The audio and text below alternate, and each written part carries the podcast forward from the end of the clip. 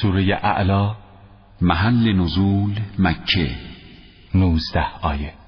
بسم الله الرحمن الرحیم. به نام خداوند نعمت بخشنده رحم گستر.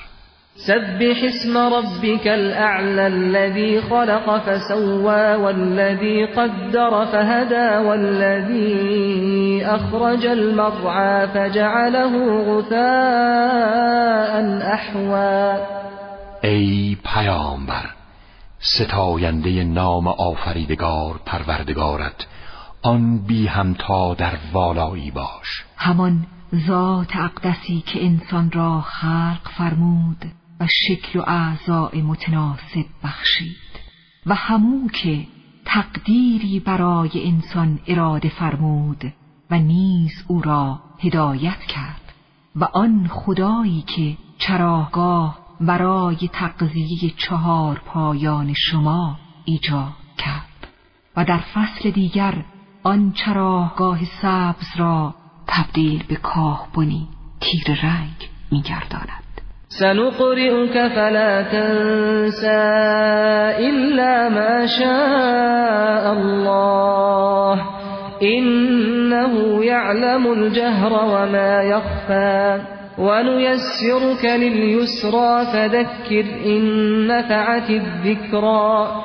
سيذكر من يخشى ويتجنبها الأشقى الذي يصلى النار الكبرى. ثم لا يموت فيها ولا يحيا.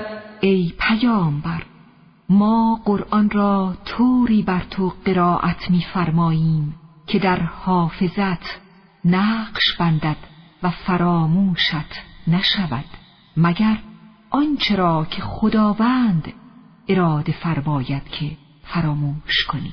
همانا خداوند دانای آشکار و نهان است.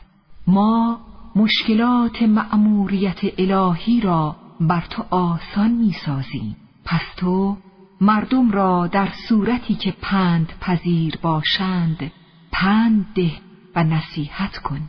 و البته آنها که خدا ترس باشند به قرآن و به نصایح تو عمل خواهند کرد. اما فرد بسیار جاهل و نگونبخت از قرآن و نصیحت و هدایت گریزان است. و چنین کسی در آتش هولناک جهنم وارد خواهد شد. و در آن آتش نه میرد که خلاص شود و نه زنده میماند. یک سره در حال عذاب جان کندن و سوختن است. قد افلح من تزکا و ذکر اسم ربه فصلا.